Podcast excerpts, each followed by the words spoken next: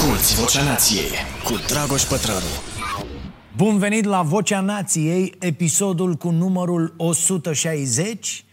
Am discutat în sezonul trecut al podcastului despre cartea Mintea Moralistă. Vă aduceți aminte? Am mai făcut-o și acum vreo uh, trei ani. Uh, de ce ne dezbină politica și religia? Știți, e o carte extraordinară scrisă de Jonathan Hyde, uh, tradusă la Humanitas și am pus la discuția anterioară accentul pe uh, ideea de moralitate ca o construcție care se bazează pe mai mulți piloni.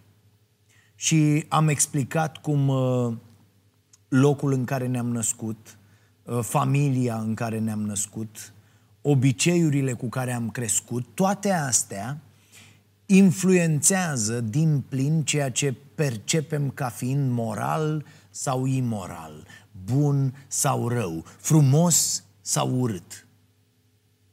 Și am povestit atunci și despre ce înseamnă stânga și dreapta politică și despre cum uh, uh ne servesc politicienii un meniu al moralității, ca să-l citesc pe autor, uh, Uh, care să ne facă să ne conectăm mai bine cu ideile lor.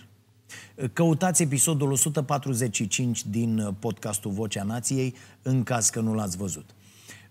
Toată secțiunea despre moralitate din cartea lui Hyde este, de fapt, o pledoarie pentru a ne înțelege mai bine unii pe alții.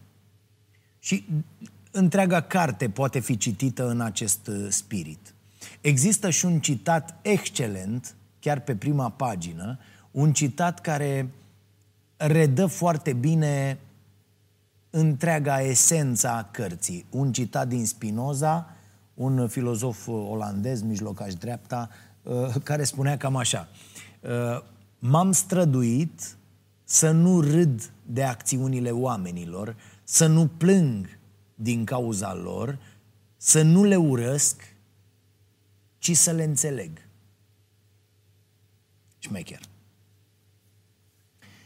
E exact reacția care lipsește dintre emoticoanele de pe Facebook.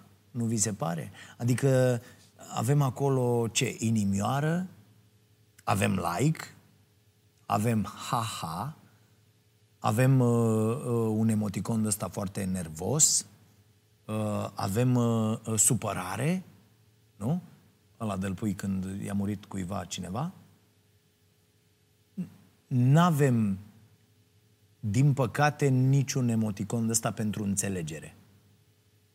Pentru că înțelegerea nici nu prea poate să apară în cele câteva secunde în care interacționăm unii cu alții în mediul virtual.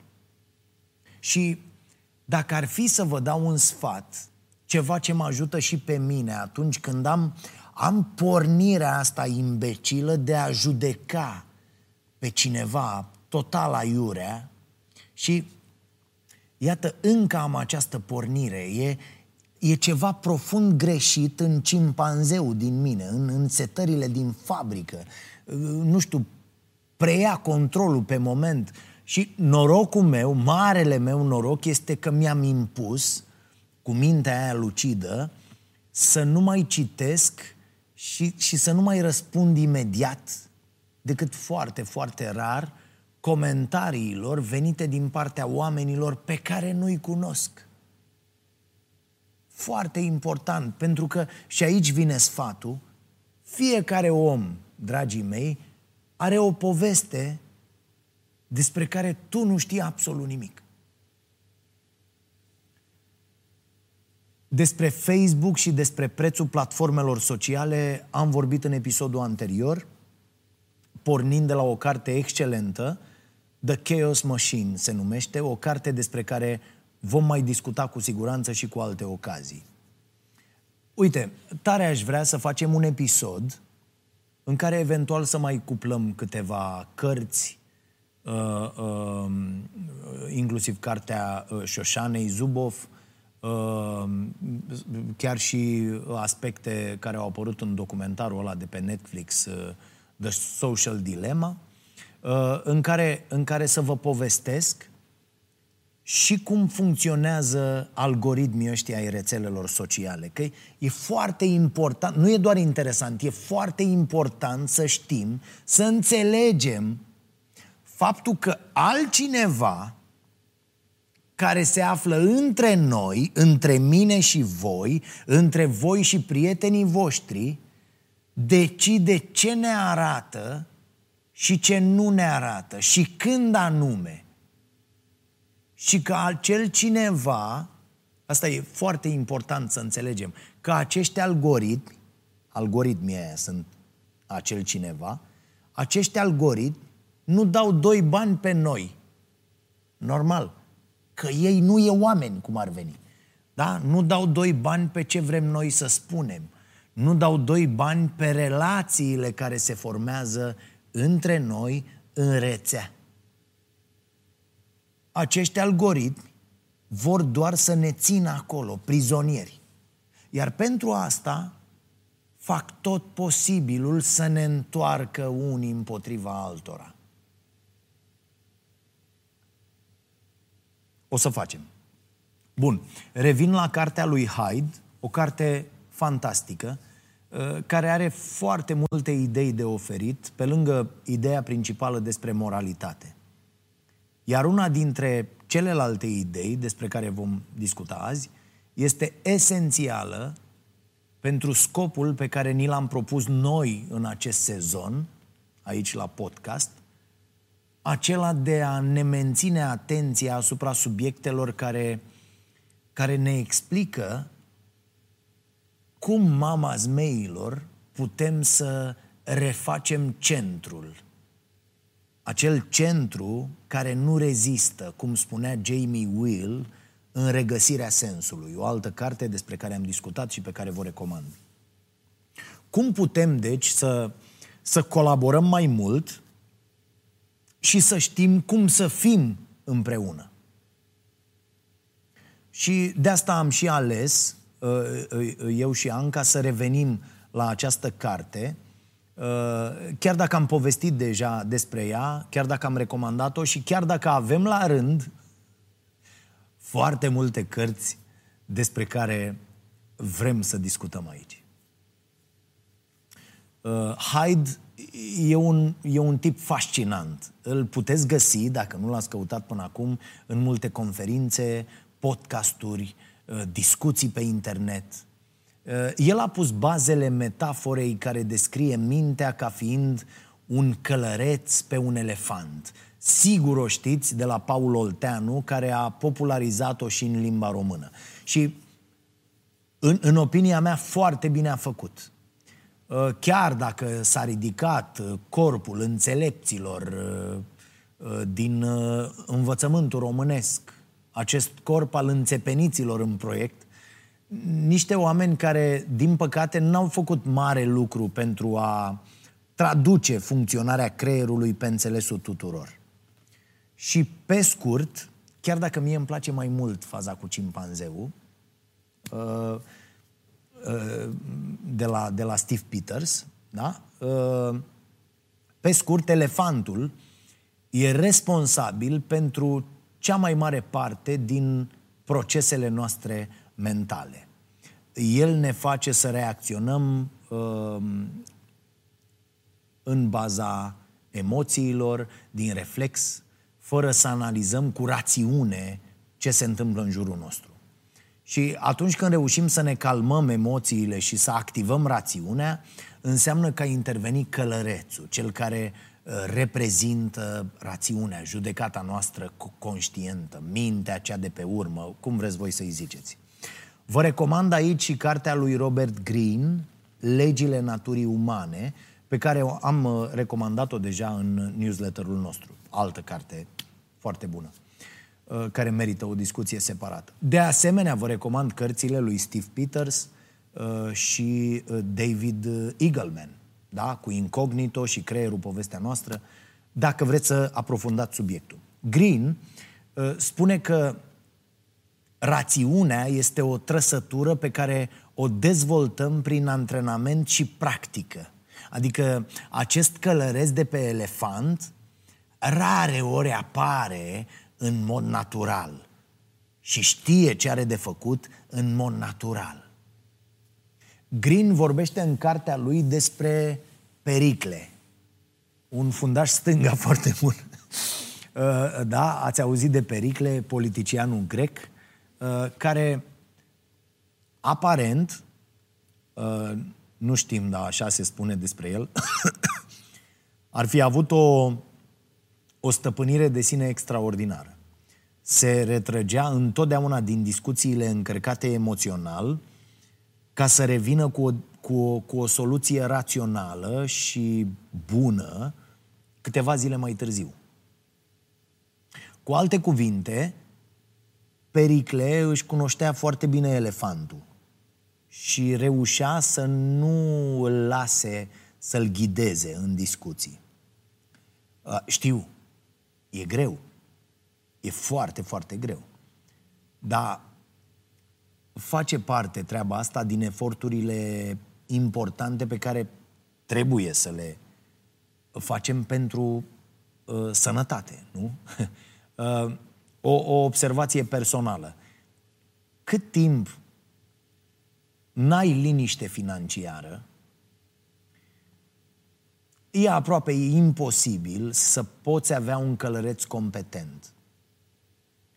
Adică eu am reușit asta cu, cu instruirea călărețului abia după ce am rezolvat în bună măsură problema financiară care ține de supraviețuire, ține de imediat, ține de mâine, ține de luna asta, de luna viitoare.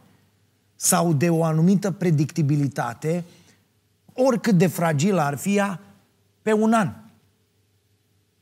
Apoi, poți să ridici privirea și să vezi nu doar să vezi mai departe de bara din față, a bara din spate a mașinii din fața ta, da? Să, să vezi drumul, să vezi uh, unde te afli, să vezi unde sunt și celelalte mașini și să te gândești cum ai putea, pe unde ai putea să mergi, încotro vrei să o apuci. Adică în momentul ăla intervine alegerea ta. Până atunci e foarte, foarte greu. Așa că aveți grijă ce pretenții aveți de la ceilalți. Revenind la Hyde, tot el mai spune așa, oamenii sunt 90% cimpanzeu, îmi place asta, și 10% albină. Și explicația e următoarea. Suntem precum cimpanzei pentru că suntem primate.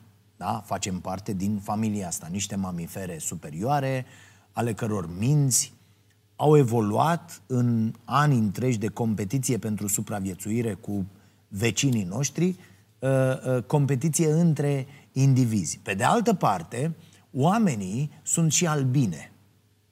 Ce înseamnă asta? Înseamnă că mințile noastre au fost modelate și de competițiile între grupuri. Iar ca să te poți lupta eficient cu un alt grup, trebuia mai întâi ca grupul tău să fie unit. Da? Nu plecai la război, păi ei, bă, cum sunt fazele alea, și te trezeai că alergi singur, te uitai în spate, nu mai era nimeni. Uh, are, are Costel, uh, comediantul nostru și prietenul nostru are un, un uh, număr foarte, foarte amuzant pe chestia asta. Hai la război! Uh, mi-am amintit acum. Ceea ce a contribuit mult uh, uh, tot, uh, uh, toată chestia asta cu, cu lupta între grupuri și cu hai să ținem grupul unit, a contribuit mult și la sentimentul ăsta pe care îl amplifică rețelele sociale și politicienii extremiști, da? De noi împotriva lor. Uite, noi contra lor. O carte bună a lui Bachman. Vă recomand, un roman frumos. Băi, a scos Bachman un nou roman, am citit. Am văzut un uh, tweet de la el. Abia aștept, poate ajunge și la noi.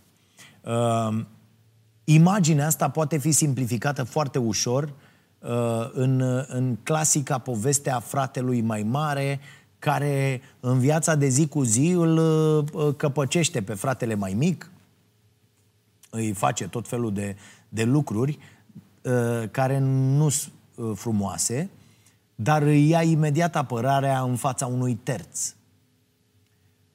Cu alte cuvinte, eu sunt într-o competiție cu fratele meu, dar eu și fratele meu uh, ne vom alia necondiționat ca să ne luptăm cu, nu știu, verișorii noștri. Iar atunci când apare gașca de la blocul vecin, noi, uh, uh, frați și verișori, vom forma o gașcă a noastră și ne vom lupta cu ceilalți, da? cu grupul străin. Uh, chiar dacă înainte aveam micul nostru război intern, eram între noi. Studii foarte serioase, și există o întreagă literatură plecând de la aceste studii, uh, uh, studii foarte serioase confirmă faptul că oamenii caută aceste elemente comune chiar inconștient, da? Și atunci când le găsesc, își schimbă imediat comportamentul. Suntem mult mai dispuși să ajutăm oameni cu care găsim ceva în comun. Poate să fie orice. Orice. Creierul nostru face asta. Este uh, uh, astfel modelat de evoluție. Caută permanent aliați. Ei bine, așa au ajuns oamenii să fie 10% albine, fiind nevoiți să se unească uh, cu cei cu care altfel s-ar fi luptat, ca să lupte împreună în fața unui rău uh, perceput ca fiind și mai mare. Uite, eu n-aș pune niciodată mâna pe armă uh, uh, să apăr o graniță, o chestie care este cu totul și cu totul artificială. Pe de altă parte, dacă mâine ne atacă oamenii de pe planeta lui Claus Iohannis, care vin să-l ia, pun mâna pe toate armele posibile. Da? Cam așa ar trebui să funcționeze. Uh, și vă rog să veniți să-l luați odată pe Domnul. Uh, suntem, suntem descendenții unor astfel de oameni care au reușit să câștige în fața altor grupuri, având această abilitate de a se uni, de a coopera. Fără ca asta să însemne că toți strămoșii noștri aveau un spirit incredibil de echipă. Nu! Nu. Haid spune că trăsătura asta era una destul de selectivă. Doar în anumite condiții prielnice se manifesta cu adevărat dorința de a contribui la binele grupului și nu la binele individual. Vedem asta și acum. Așadar, suntem albine, dar niște albine care pun condiții. Avem, avem această abilitate extrem de importantă de a, de a micșora marele eu despre care vorbește David Brooks în Drumul către caracter și de a ne transpune cu totul într-un scop mai mare decât noi. Chiar dacă asta se va întâmpla doar pentru câteva momente limitate în timp. Hyde numește abilitatea asta The Hive Switch. În, în traducerea cărții uh, din limba română a fost numit instinctul de roire. Dar, na, nu știu, parcă, parcă se pierde ceva din frumusețea uh, uh, expresiei în traducerea asta. Da? The, the hive switch ar însemna uh, uh butonul uh, uh, uh, stup, da? Sau declanșatorul de, de stup. Uh, uh, întrerupătorul, apeși pe el și apare, da? Dacă aveți vreo idee mai bună, ne puteți lăsa în, în comentarii. Să o trecem acolo, în, în carnetul de expresii uh, pe care le folosim între noi aici. Ok. Ipoteza lui Hyde e că dacă acest buton prin care ne transformăm într-un stup, dacă acest instinct de roire chiar există, atunci el are implicații majore asupra felului în care ar trebui să modelăm organizații, instituții, orice loc în care există grupuri de oameni. Fie că e vorba de corporații, fie că e vorba de școli. Dar cel mai important, are implicații majore asupra felului în care căutăm sens și bucurie în viețile noastre. Studiile lui Hyde arată că acest buton chiar există. Din nou aici, precizare din experiență personală, ți-l găsești foarte greu.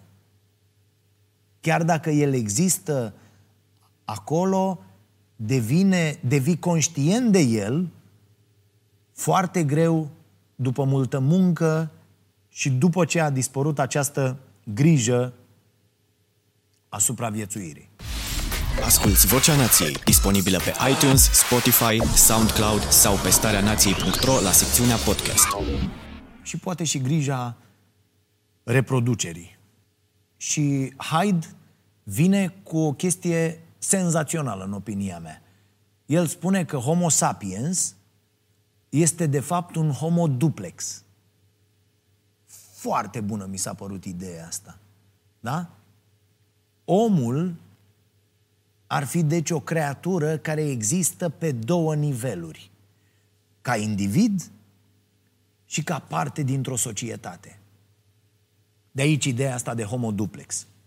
Avem, avem două seturi de, de sentimente sociale, uh, câte un set pentru fiecare nivel. Primul set e cel care leagă, conectează un individ de un altul din grupul apropiat. Și sentimentele astea se manifestă în viața de zi cu zi. Sunt sentimente de afecțiune față de alți oameni, de respect sau poate chiar de frică. Iar la nivelul al doilea din Homo Duplex se află sentimentele care leagă un om de societate ca întreg. Sentimente care apar atunci când i-a apăsat acest buton de stup. Da? Butonul care deschide marele eu și uh, uh, uh, invers, butonul care închide marele eu și aprinde grupul. E cum facem asta? Cum, cum putem apăsa pe acest buton mai des? Că avem nevoie, nu? Hyde dă mai multe exemple de astfel de situații uh, pe care cu siguranță le-ați trăit cu toții. Situații în care ați devenit dintr-o dată mai puțin egoiști și ați simțit afecțiune pentru tot ce vă înconjoară. Uh, cuvântul pe care îl folosește Hyde este O, o A-W-E, da? Un, un, un cuvânt care nu are neapărat corespondent în limba română, dar care se apropie cel mai bine de uimire, nu? E, uh, uh, ai alt cuvânt, Radu? Nu. Ok. E, e vorba despre același tip de emoție pe care o, o simt astronauții atunci când văd Pământul din spațiu. Am mai vorbit despre asta și despre cartea astronautului uh, Chris Hadfield. Uh, a fost episodul 116 al podcastului. Uh, ceea ce simt astronauții văzând planeta așa micuță cum e ea, un mic punct albastru, într-o imensitate de, de întuneric, e ceva ce rămâne cu ei uh, la întoarcerea pe pământ. E, e un sentiment care produce niște schimbări de comportament. De exemplu, unul dintre astronauții care uh, uh au trăit așa ceva spunea că în momentul în care te uiți înspre pământ și realizezi cât de fragilă e planeta, îți vine să iei un politician de guler și să-l duci până acolo. Foarte tare. Să, să vadă cu ochii lui cât de trivială uh, este toată politica atunci când o compari cu astfel de imagine. Din spațiu devii conștient că acolo, pe acel punct micuț, atât de îndepărtat, pe care îl vezi acum ca ceva distinct de tine, acolo e tot. Acolo sunt toți oamenii pe care îi cunoști, acolo e toată natura, acolo sunt toate grijile, toate bucuriile, tot. Și că dacă toate sistemele care țin în viață acel punctuleț, acea mingiuță se strică, atunci nu mai există nimic. Nici politică, nici economie, nici nenorocitul ăla de PIB, nici o altă construcție de asta imaginară care acum ocupă atât de mult spațiu și timp printre grijile politicienilor. Și nu doar ale politicienilor, ci și printre grijile multora dintre oameni. E, partea bună e că Hyde spune, și am face bine să-l credem, că am putea avea o astfel de experiență, precum cea pe care o au astronauții, rămânând aici, cu picioarele pe pământ. Psihologii și sociologii studiază acest fenomen, iar concluziile lor arată că natura ne poate ajuta să obținem acea stare de uimire și de, de conexiune cu ceva mai mare decât noi.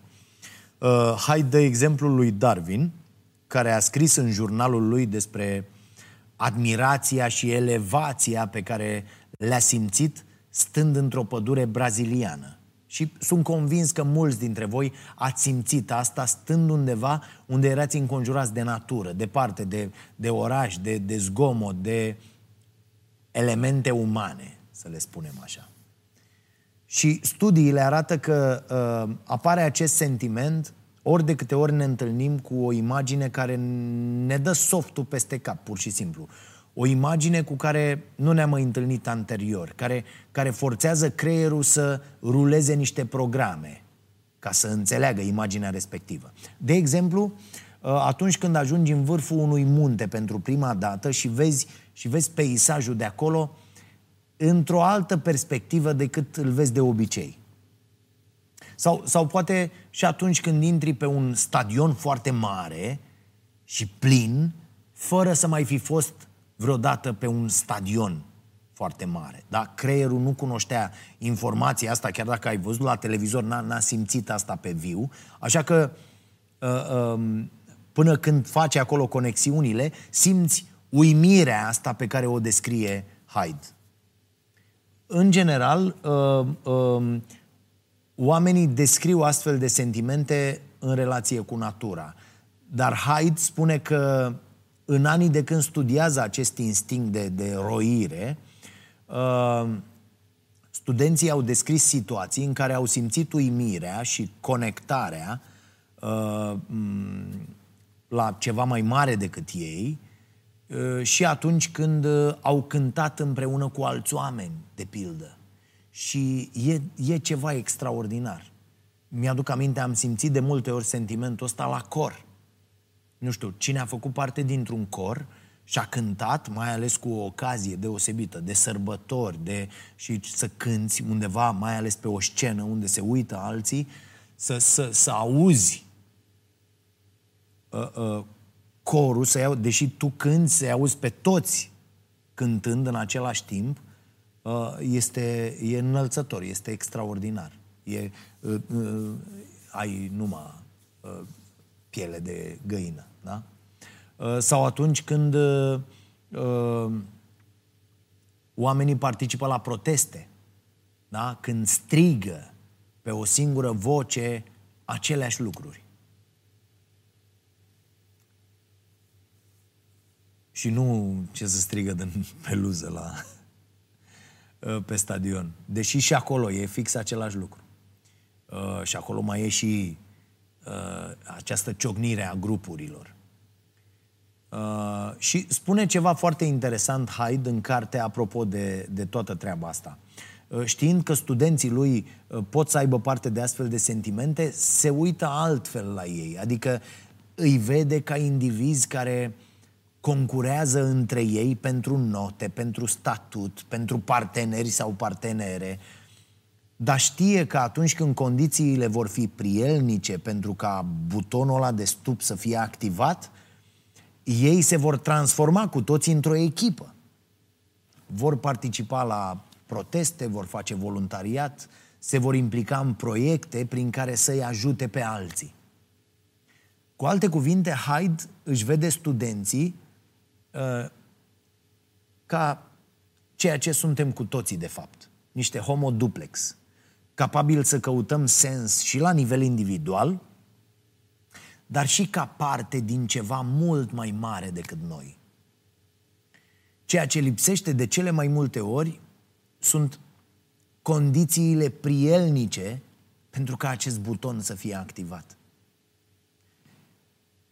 Dar, și aici vine vestea și mai bună, aceste condiții pot fi create. Cum? Printr-o activitate care la noi lipsește aproape cu desăvârșire în, în comunitățile noastre.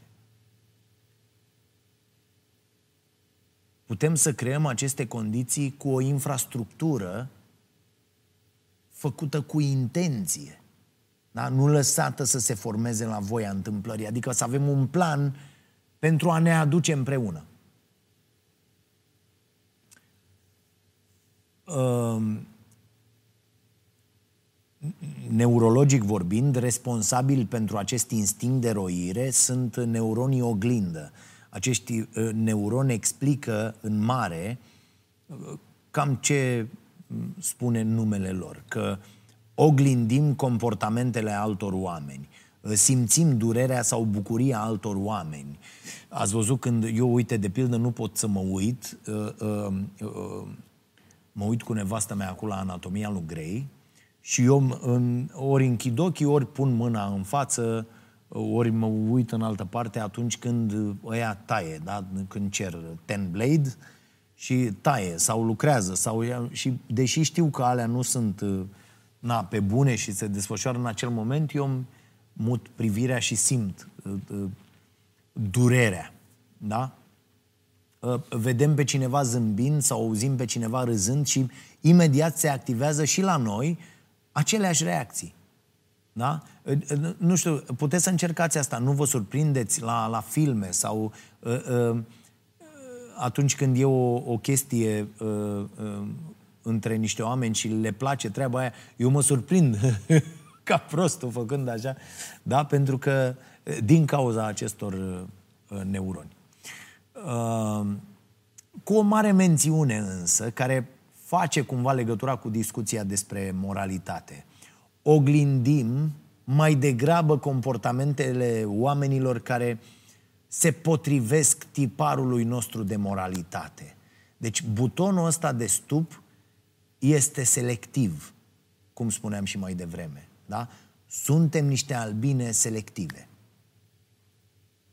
Și unde să se manifeste mai bine roirea și selecția decât într-o corporație, nu?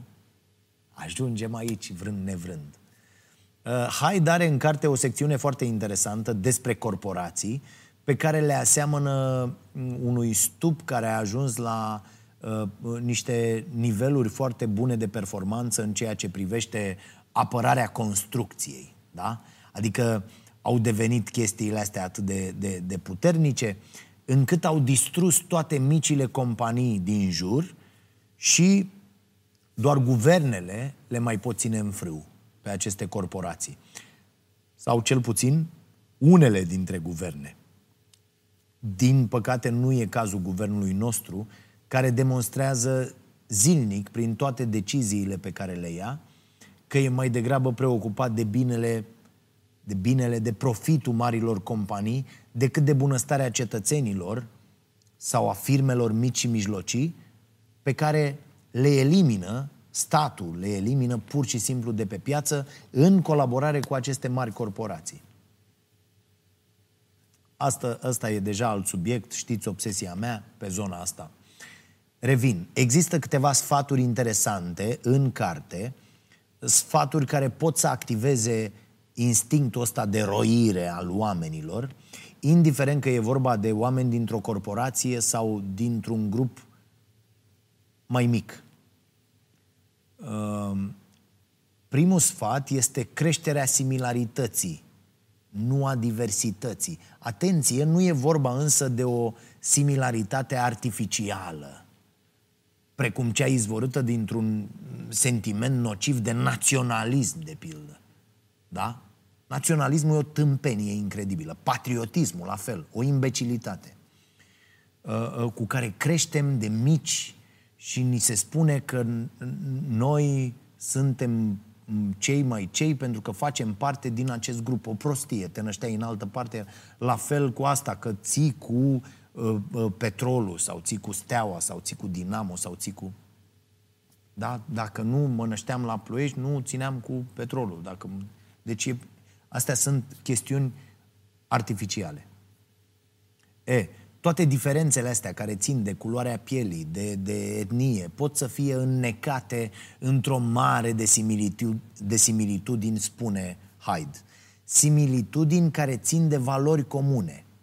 Există mai multe studii care arată că oamenii vor fi mai călduroși și vor avea mai multă încredere în alți oameni care, uh, uh, uh, cu care se aseamănă pentru că împărtășesc valori comune oameni care vorbesc la fel, care se îmbracă la fel, uh, care împărtășesc același uh, nume, aceeași zi de naștere. Imediat ai o legătură cu cineva când afli că s-a născut uh, în aceeași zi în care ești tu născut. Știi, o chestie specială care vă leagă, v-ați născut în aceeași zi. O prostie.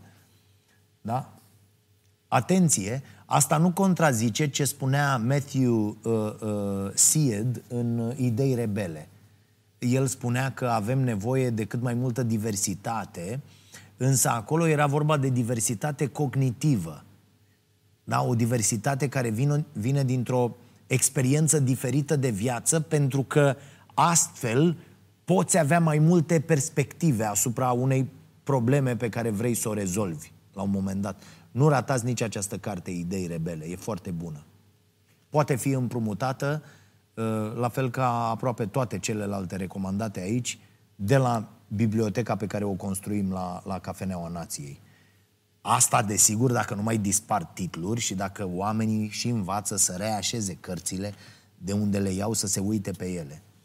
Mă scuzați, dar mi se pare incredibilă treaba asta. Adică eu, eu aranjez cărțile alea câteodată de două ori pe săptămână și tot varză le găsesc. Varză. Pur și simplu. Adică oamenii le iau, se uită pe ele și le pun total la iurea dacă le pun la loc. Eu nu pot să înțeleg asta. Adică nu suntem într-o librărie, atenție. Noi nu facem profit acolo. Noi nu le luăm oamenilor bani. Cu toate astea, vin și mulți dintre cei care vin, unii, unii dintre cei care vin, consultă cărțile și nici măcar nu le mai pun de unde le-au luat. Bă, nu, noi nu facem profit acolo cu treaba asta. Noi construim o bibliotecă pentru oameni care acceptă sau vor să, să, să se educe și să acheseze la niște valori. E, asta, să așez cartea la loc, pusă astfel încât să poată citi următorul titlu, nu invers, asta e o valoare care ar trebui să, să ne uh, uh, diferențieze de ceilalți. Scuze, ignorați, revin. Uh, cel de-al doilea sfat al lui Hyde este sporirea sincronizării. Iar aici am găsit ceva foarte interesant, ceva ce puteți aplica în viața de zi cu zi și are dublu rol. Uh, vă și transformă în albine și vă ajută și la sănătate. Vă explic imediat despre ce e vorba. Dar mai întâi să vă spun ce, ce zice Hyde. Uh, dansul este o biotehnologie universală pentru coeziune în cadrul unui grup.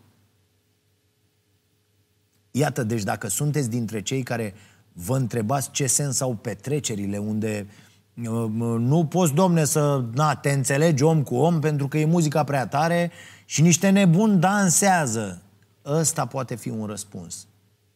Uh, toate grupurile de oameni care se pregătesc să facă ceva împreună, fie că e vorba de o mm, armată sau de o echipă de, de sport, să joace meci, cum zice Gigi, uh, toate astea au un fel de ritual, au niște mișcări și uh, poate chiar și niște cuvinte pe care le, le rostesc împreună. Ați văzut peste tot, la, la, uite, la basket și noi acolo cu copiii, cu toată lumea facem, da? Uh, la trei echipă, un, doi, trei echipă, toată lumea zice echipă acolo să...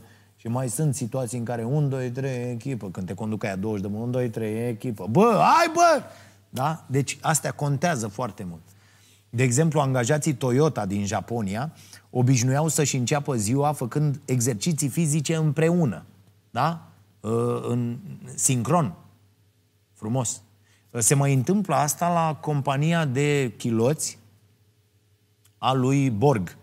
Da? Fostul uh, uh, tenismen. Uh, acolo e obligatoriu. Da? Uh, profesorul de la Harvard, Daniel Lieberman, povestește că a fost acolo să vadă despre ce e vorba și, și povestește în cartea o istorie naturală a exercițiului fizic. Vom discuta despre o carte extraordinară. Foarte multe episoade vor fi la starea sănătății plecând de la această carte. Da? Uh, apoi ce mai avem? Uh, cea mai cunoscută treabă, da? Jucătorii de rugby din Noua Zeelandă au un, au un ritual, știți, înaintea fiecărui meci. Sigur ați auzit de haka. Și ați și văzut. Dacă n-ați văzut, trebuie să căutați neapărat. Da? Că îi și văd pe unii. Ce e? Haka? Ce? Rugby? Așa. Deci căutați pe YouTube All Blacks Haka. Uh, iar ideea care ajută și la coeziune și la sănătate e următoarea. Dacă aveți o ședință, o, o întâlnire cu o altă persoană, de ce să faceți asta întotdeauna stând, da? Jos. Sau de o parte și de alta unei mese. De ce să nu vă plimbați în timp ce povestiți? Simpla activitate de a merge în același rit cu cineva, da? activează acei neuroni oglindă care ne fac să, să simțim apartenență, conexiune. Da? Nu o faceți cu cineva de care vreți să scăpați în următoarele două minute. Da? Ar putea fi o idee bună uh, chiar și atunci când uh, vă doriți să convingeți pe cineva de vreo de, de vreun proiect, de vreo uh, idee pe care o aveți. Da? Să vă plimbați împreună în timp ce discutați. Pentru că sincronizarea sporește încrederea, zice Hyde. Nu mai zic de pașii pe care trebuie să-i facem în fiecare zi dacă vrem să fim sănătoși. Și dacă, repet, nu vă place nici să mergeți în ritm mai alert în fiecare zi, nu vă place nici să alergați, că nu e pentru toată lumea chestia asta, dacă le găsiți, nu știu, plictisitoare, încercați să introduceți dansul în viața voastră. Ajută enorm. Mai ales dacă nu aveți o viață foarte bogată. Nu credeți că aveți o viață foarte bună din punct de vedere social. Iar ultimul sfat uh, al autorului e, e unul care îmi place foarte mult, pentru că e ceva ce ar putea să fie foarte bine aplicat și în sistemul de învățământ. Hyde spune că e nevoie de competiție sănătoasă între echipe, sub nicio formă între indivizi. Și aici tot studiile arată, dar noi scriem România educată nu bazându-ne pe studii. Studiile serioase arată că o competiție sănătoasă între grupuri sporește atașamentul față de membrii aceleiași echipe într-o măsură mai mare decât sporește sentimentele negative față de grupul perceput ca fiind rival. Da? Iar aici, hai dă exemplu soldaților care luptă pe, pe, pe front, nu pentru ideea de țară. Da? Doar câțiva tembeli ajung acolo și zic, eu mă lupt pentru țara mea. Taci, dracu, din gură. Cei mai mulți oameni se luptă uh, uh, pentru prietenilor cu care sunt în aceeași echipă, în același pluton, da? pentru camarazi, uh, și pentru cei apropiați de acasă. Știm deja din cartea Humankind a lui Rutger Bregman, o aveți la noi, tradusă la litera, uh, se numește Sapiens, știm deja că ura se manifestă cu atât mai mult cu cât distanța dintre oameni e mai mare. De-aia o vedem pe rețelele sociale. Suntem departe unii de alții pe rețele. Bregman redă în uh, carte celebra poveste a armistițiului de Crăciun, ați văzut asta și pe în filme, unde timp de câteva zile niște oameni care până atunci se luptau au cântat colinde și au băut uh, împreună un ceai, mă rog, ce au mai băut ei pe acolo, ce mai era pe front. Uh, sfatul lui Hyde e ca acei lideri de organizații care vor să sporească coeziunea în cadrul unei echipe, să organizeze competiții sănătoase între diferite departamente, nu între aceiași oameni din cadrul unei echipe. Pentru că atunci când oamenii se află în competiție unii cu alții pentru promovări, bonusuri sau pentru note, cum e cazul acestui nenorocit de sistem de învățământ tradițional, treaba asta distruge încrederea, distruge moralul și în general nu aduce absolut nimic bun. Uh, uh, bullying-ul ăsta tembel din, din școală și de aici apare. Dacă nu știți ce competiții să organizați, urmăriți filmul românesc Team Building. e ce trebuie. Am râs mult în weekend la film. Uh, dovadă că de multe ori trebuie să lăsăm cimpanzeul din noi să preia controlul și să râdem ca proștii uh, cu poftă. Da? E excelent să ne permitem asta din când în când. Și mai e un argument foarte interesant care ar trebui să fie de mare interes pentru toată lumea, cu atât mai mult în perioada asta pe care o traversăm, cu război la graniță și cu tot mai multe partide de extremă dreaptă care ajung să obțină tot mai multe voturi, ajung să formeze guverne în, în uh, democrațiile europene pe care noi le vedem de aici ca fiind consolidate. Da? Coeziunea în interiorul grupurilor e o condiție pentru prevenirea tiraniei și pentru păstrarea democrației. Haide argumentează împotriva grupurilor locale uh, de, de uh, uh, um, argumentează, scuze, importanța grupurilor locale de, de oameni. Uh, uh, tot felul de, de adunări de astea, uh, echipe de sport da? cluburi de sport, biserici. Foarte, foarte importante sunt comunitățile create în jurul uh, uh, bisericilor. Pentru că asta creează, sau toate astea combinate creează capitalul social care îi face pe oameni mai deștepți, mai sănătoși și mult mai pregătiți să trăiască în democrație. Oamenii care nu-și găsesc sensul în relațiile pe care le au cu alți oameni, vor căuta sensul în alte locuri și vor ajunge să fie mult mai receptivi la mesajele unui lider de partid, de exemplu, care le promite ce până la urmă? Apartenență, statut. Am citit despre lucrurile astea împreună, sper, și în secolul singurătății, și în amurgul democrației, chiar și în cartea Alegerea, da? scrisă de Edith Eger, o supraviețuitoare a Holocaustului. Vă recomand cartea. Uh, mai este una tot scrisă de ea, se numește Darul. Uh, din cartea lui Victor Frankl, Omul în căutarea sensului vieții. Sunt multe.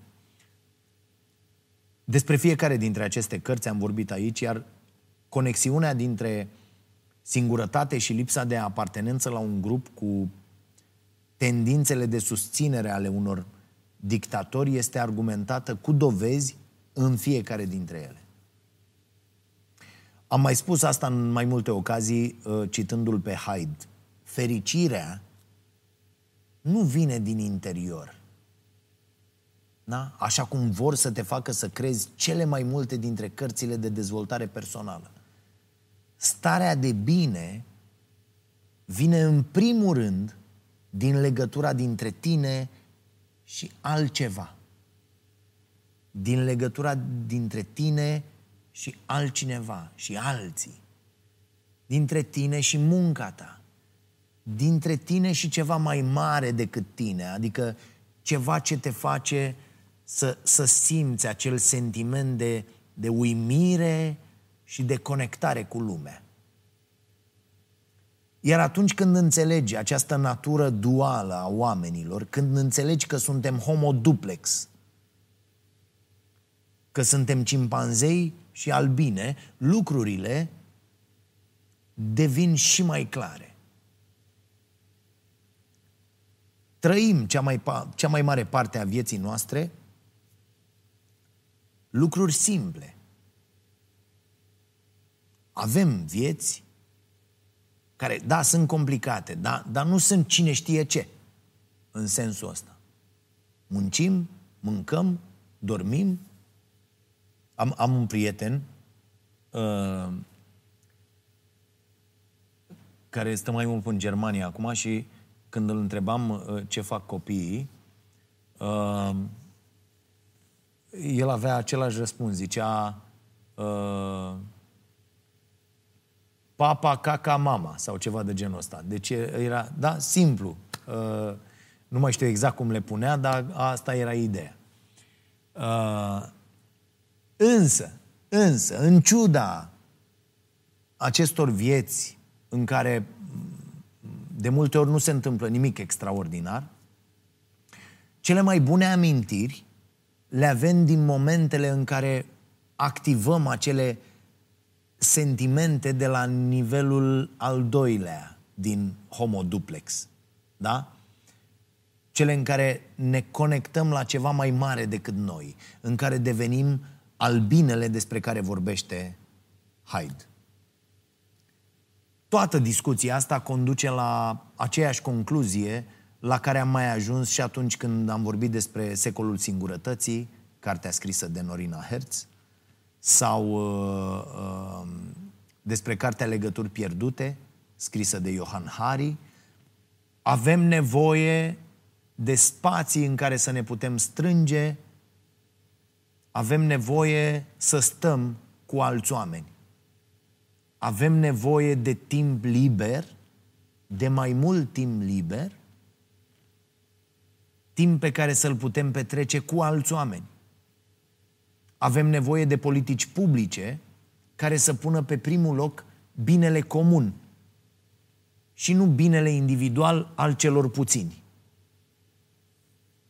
De-aia eu încerc să fac uh, treaba asta în comunitatea în care trăiesc eu. Fie că dau o mână de ajutor uh, echipelor de uh, basket sau uh, altor uh, echipe, fie că, iată, construiesc, încerc să construiesc o bibliotecă gratuită la, la cafenea. Inclusiv cafeneaua asta e un astfel de demers. Uh, inclusiv pregătirile pe care le facem uh, și căutările în care ne aflăm de atâta timp, știți despre ele, pentru a deschide o sală de spectacole. Într-o comunitate, cel puțin unde stau eu, la Ploiești, acolo, aproape moartă din punct de vedere cultural. Pentru că în absența unor măsuri prin care oamenii să se poată conecta unii cu alții, Homo sapiens, da? sau Homo duplex, va căuta să activeze acel buton de stup în moduri nesănătoase. Hyde spune că avem nevoie de mai multe festivaluri de exemplu, festivalul cu muzică, unde oamenii să, să danseze. Apropo, la sfârșitul lunii, vedeți că uh, mergem uh, și cu cafeaua, și cu o să fim acolo, cu marote, cu toată lumea. Uh, la, pe cât marote? Ultimul weekend din luna octombrie vom fi la uh, Slow Coffee Festival, da? Organizează prietenii noștri de la uh, uh, Artisan Coffee și noi vom fi acolo. Prima TV este uh, uh, partener Uh, media și vom avea și noi stand și vom vorbi cu oamenii și abia aștept să ne vedem, da? Să ne vedem, să cântăm, să dansăm, da? Uh, tot Haidt spunea că avem nevoie să, să închidem străzile pentru să nu mai circule mașinile. Se întâmplă asta prin diverse orașe, prin București, se întâmplă și uh, la mine, la Ploiești, nu știu, foarte, foarte rar, să mai închide bulevardul. Da? Și reacțiile oamenilor sunt mereu pozitive, se fac tot felul de activități acolo și suntem aduși împreună. Am făcut un astfel de experiment la cafenea săptămâna trecută, am făcut o seară uh, uh, grecească, de pildă. Am avut uh, uh full rezervări, am refuzat oameni, din păcate, și uh, uh, prezint scuze pentru asta, dar nu era loc și a fost o atmosferă excelentă. Excelentă. Oameni care nu se cunoșteau între ei au făcut o atmosferă extraordinară. Semn că avem nevoie, mare nevoie de lucrurile astea. Da? Sigur, nu facem. Facem foarte puțin din ce am văzut eu că se întâmplă în alte părți, în Danemarca, de exemplu, unde existau foarte multe zone de-astea pietonale, cu caracter permanent, da? nu doar pe timp de weekend. Avem exemplele, nu știu, Barcelona, Paris, da? toate orașele la care cei mai mulți oameni tânjesc atunci când merg în vacanțe sau, uh, uh, sau avem aceste orașe multe, din ce în ce mai multe, unde pietonul are un rol mult mai important decât mașina. La noi nu se întâmplă asta, dar ar dracu în ele de mașini. Nu știu dacă ați observat asta.